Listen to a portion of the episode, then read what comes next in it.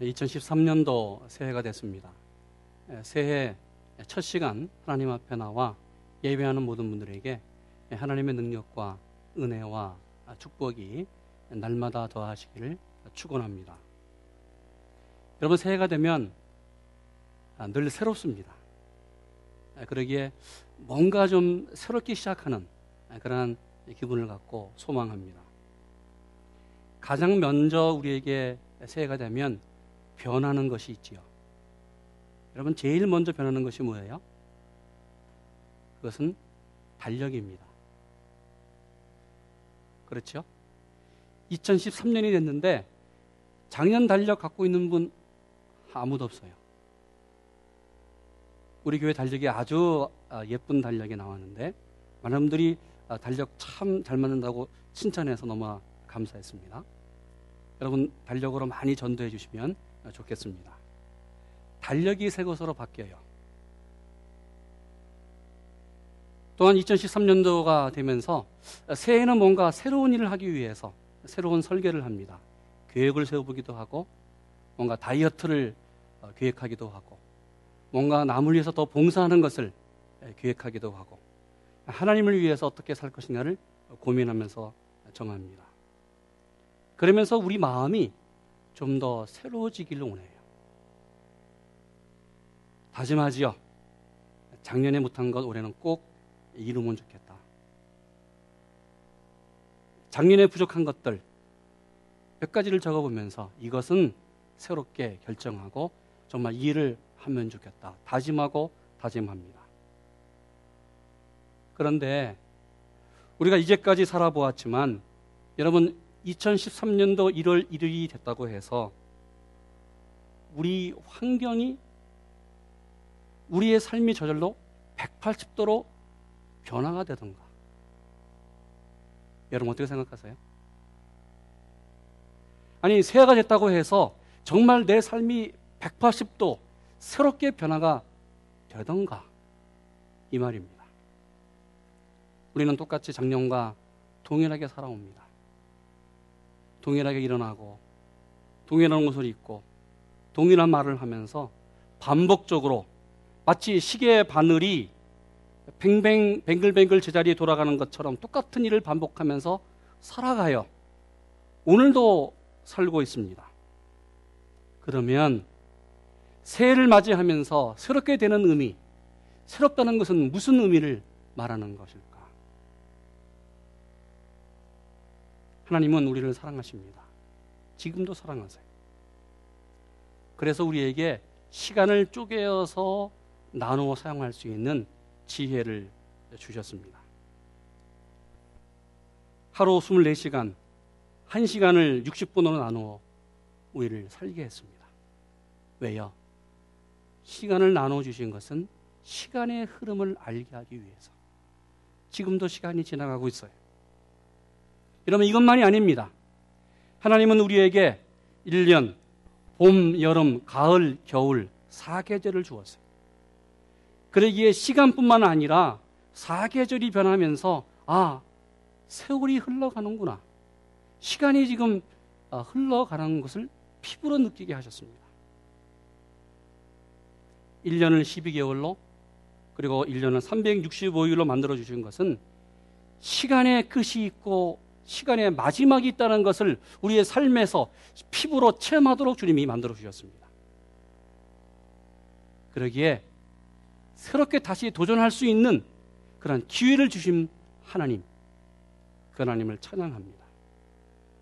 이거 작년에 뭔가 좀 부족한 삶을 살았어요. 가정이 뭔가 좀 사랑이 넘치지 못했어요. 아니, 교회적으로 좀 부족한 일이 있다고 하더라도 이제 2013년 새해에는 새로운 결단으로 여러분 하나님의 위대한 일을 하시는 여러분 일 되기를 원합니다. 그러기에 2013년도 어, 교회가 아, 우리 지향하는 목표 어, 교회 목회가 그리스도 안에서 새로운 어, 지는 교회 그런 내용으로 정했습니다. 한번 같이 따라합시다. 그리스도 안에서 새로워지는 교회. 네, 그럼 이번에는 같은 내용으로 그냥 쭉 같이 읽습니다. 시작. 그리스도 안에서 새로워지는 교회. 할렐루야. 우리 교회가 그리스도 안에서 새로워지는 교회가 되기를 원합니다. 그러면 어떻게 새로워질 수 있을까? 예수 안에서 새로워지는 교회, 새로운 삶을 어떻게 살 수 있을까? 그 방법이 무엇일까? 예수님 안에 있으면 새로워집니다. 17절 그런즉 누구든지 그리스도 안에 있으면 새로운 피조물이라 이전 것은 지나갔으니 보라 새 것이 되었도다. 본문은 우리가 예수 그리스도 안에 있으면 새로운 피조물이 된다고 말씀합니다. 성경이 말하는 새로운 피조물, 새 것은 질적으로 새로워지는 것이에요. 영적으로 새로워지는 것이에요. 그러게 삶이 토탈로 변하는 것을 말합니다. 우리 생각이 바뀌어요. 마음이 바뀌어요. 그러게 말도 바뀝니다. 행동이 바뀌어요. 인생의 목표가 바뀌어집니다. 그러게 삶의 방향이 바뀌어지는 것이 그리스도 안에 있으면서 새로운 피조물로 살아가는 것입니다. 무슨 말일까? 새롭게 되는 것은 우리가 어떤 약을 먹고 뭐 좋은 음식을 먹어서 새로워지는 것이 아니에요. 아니, 새 옷을 입는다고 새 차를 어, 타고 다닌다고 해서 새로운 집에서 산다고 해서 새로워지는 것이 아닙니다. 새로워지려면 전제 조건이 하나 있습니다. 그것은 바로 그리스도 안에 있으면 따라합시다. 그리스도 안에 있으면 우리가 그리스도 안에 있으면 새로운 피조물이 됩니다. 반대로 말하면 그리스도 밖에 있으면 그날이 그날이에요. 그 사람이 그 사람이에요.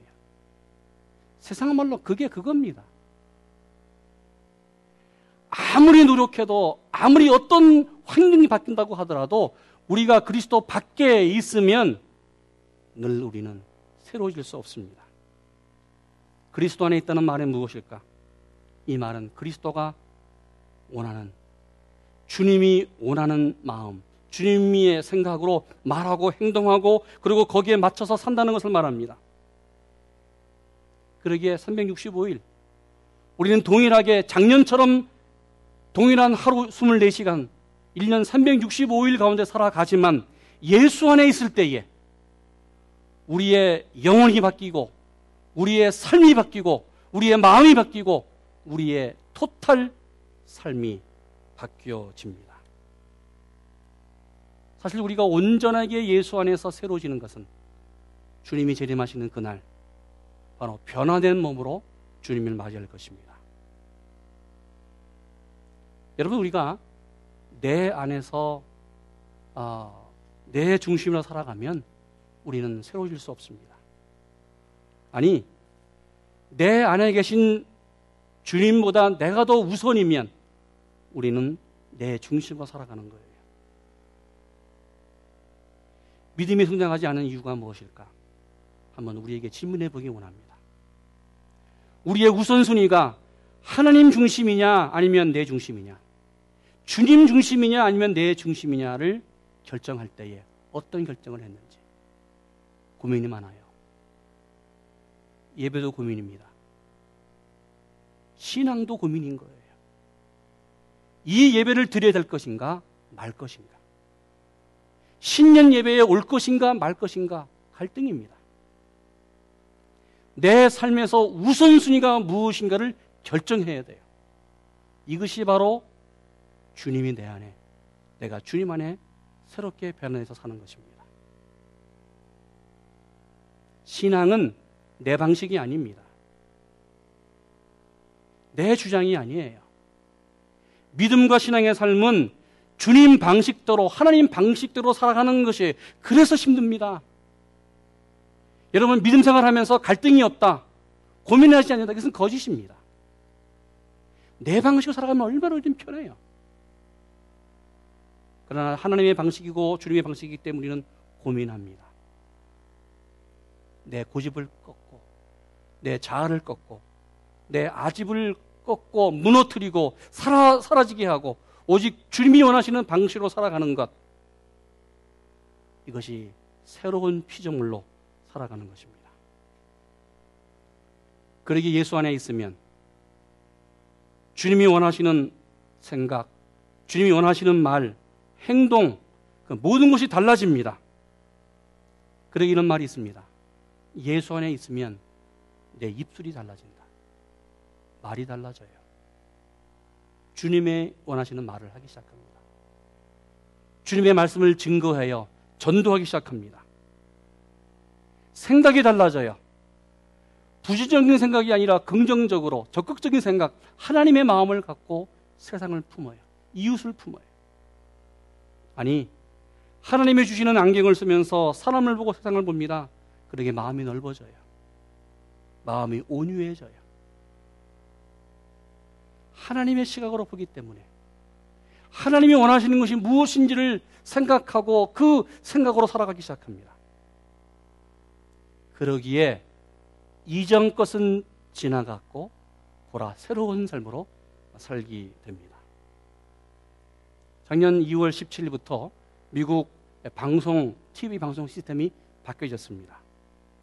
그러기에 과거에서 사용했던 그 TV 갖고는요. 아, 지금 방송에서 미국 여러 채널에서 보내는 그러한 채널 방송 시스템 그 방송을 볼 수 없습니다. 뭐 디지털 방식으로 바뀌어서 DTV라고 하죠. 옛날 구형 TV가 아무리 비싸고 좋은 것이라고 하더라도 저 TV로는 지금 방송을 볼 수 없습니다. 새로운 시스템, 새로운 TV를 사야 되든지 아니면 새로운 전파를 받아들이는 기구를 저 TV에 달아야 돼요. 아무리 비싸고 사랑스러운 옛 TV라고 하더라도 방송이 되지 아니하는 TV는 고철 쓰레기에 불과합니다. 여러분 우리가 동일해요. 그리스도를 모시고 주님 안에 사는 순간 우리는 새로운 시스템 우리의 삶의 새로운 예수 그리스도의 시스템으로 경영이 되어야 됩니다. 내 안에 예수 그리스도의 시스템으로 바뀌어져야 돼요. 그러기에 주님의 말씀을 들을 수 있고 하나님의 말씀을 들을 수 있습니다. 이때 우리가 예수님의 말씀에 순종할 수 있습니다. 그러기에 전혀 내 방식이 아니라 주님 방식으로 살아갈 수 있습니다. 여러분 이런 말씀이 있습니다. 거룩한 척 하기는 쉬워도 거룩하게 살기는 참 어렵습니다. 믿음이 있는 척 하기는 쉬워도 흔들리지 않는 믿음을 지니고 살기는 참 어렵습니다. 순수한 척 하기는 쉬워도 어린아이처럼 정말 순수하게 살기는 참 어렵습니다. 사랑하는 척 하기는 쉬워도 내 몸처럼 남을 사랑하기는 참 어렵습니다. 그러나, 그러나 그리스도 안에 있으면 새로워지면 가능합니다. 여러분 예수 안에서 날마다 새로운 피조물로 살아가는 여러분 되기를 축원합니다. 그러면 새로워지는 것은 무엇일까? 새로워지는 것은 주님과 화목하는 것입니다. 우리 18절 같이 있습니다. 모든 것이 하나님께로 나나 저가 그리스도로 말미암아 우리를 자기와 화목하게 하시고 여러분 주님은 새로워진 사람은 주님과 화목하게 하는 사람이다 말씀합니다. 이 화목하는 관계는 어떤 관계입니까? 이것은 친한 관계예요. 그렇죠. 화목하는 관계는 서로 친해지는 관계입니다. 이런 것을 요즘으로 말하면 통하는 관계다. 한국에서 말하는 소통하는 관계가 이 관계입니다. 소통하면, 통하면, 화목하면 말이 통해요. 마음이 통해요. 그래서 이 화목의 관계는 거침돌이 없습니다. 걸림이 없습니다. 걸림돌이 없어요. 그러기에 서로 싫어하기 때문에 스스럼 없이 말하면서 깊은 관계로 나아갑니다. 여러분, 하나님과 친한 성도가 진짜 성도입니다. 하나님과 불편하면 이건 성도가 아니에요. 친한 척 하는 것도 아닙니다. 통하는 척 하는 것도 아닙니다. 실제로 주님과 하나님과 친하고 통하는 것입니다. 통하면 하나님이 움직여요. 하나님이 역사하십니다. 지난해 가을에 저희 막내가 밤 12시에 저를 깨워요. 아빠, 학교 가야 돼. 그래요. 그래서 얘가 도대체 이게 무슨 일인가. 아니, 밤 12시 학교를 왜 가니? 제가 질문했더니, 아빠, 학교에 두고 온 것이 있어요. 이거 꼭 내일 필요한데, 이거 가져와야 돼. 12시에 제가 갔겠습니까? 안 갔겠습니까? 가야지요. 통하는 관계니까. 내리사랑이라고. 막내가 예쁘잖아요. 아, 그래서 제가 옷을 주섬주섬 입고 제가 차를 몰고 이제 학교 갔습니다. 아, 애가 얼마나 좀 무서워하는지 몰라요. 밤 12시에 칠흑같이 어두운 자기 라커 거기 앞에 차를 세워놓고 제가 기다리고 있었습니다. 아빠 기다리고 있어. 어디 가지 마. 아, 그리고 어, 무슨 책을 하나 가지고 오더라고요. 그리고 숙제하고 그래서 그 다음날 뭐 시험이 있는 모양이에요. 그래서 공부하는 것을 봤습니다. 그러면 사랑하면 통하면 사람이 움직이잖아요. 언제든지 어느 시간이든지 어디든지 함께 가는 거예요. 여러분 동일합니다. 하나님과 통하면 누가 움직여요? 하나님이 움직입니다. 이것이 바로 하나님과 화목하는 사람이에요. 여러분 주님을 움직이는 여러분들 길을 축원합니다. 그러면 주님과 먼저 화목해야 돼요. 주님과 통해야 돼요. 주님과 친해야 돼요. 이것이 바로 주님과 화목하는 삶입니다. 성도님들 가운데 이런 질문을 종종 합니다. 아, 목사님, 어떻게 기도를 그렇게 한 시간, 두 시간 합니까? 아, 나는 3분만 기도해도 기도할 내용이 없던데. 아, 기도 그렇게 오래 하는 분들 보면 좀 이상해요. 아니, 3분만 해도 졸리고 쑤시는데, 아, 그렇게 무릎 꿇고 앉아서 기도하는데, 이거, 좀 이상합니다. 여러분, 하나님과 친하면 기도 시간이 길어집니다. 사랑하는 사람, 친한 사람과 오래 있고 싶어잖아요. 오래 말하고 싶고, 서로 마음이 통하면서 그 분의 눈을 보고 싶고 그 사람의 소리를 듣고 싶고 그 사람의 마음을 알고 싶은 것이 친한 관계예요. 여러분 하나님과 친하면 친할수록 하나님과 관계가 더 깊어지고 그 시간이 길어질 줄로 믿습니다. 이것이 바로 주님과 화목하는 관계입니다. 2013년 한 해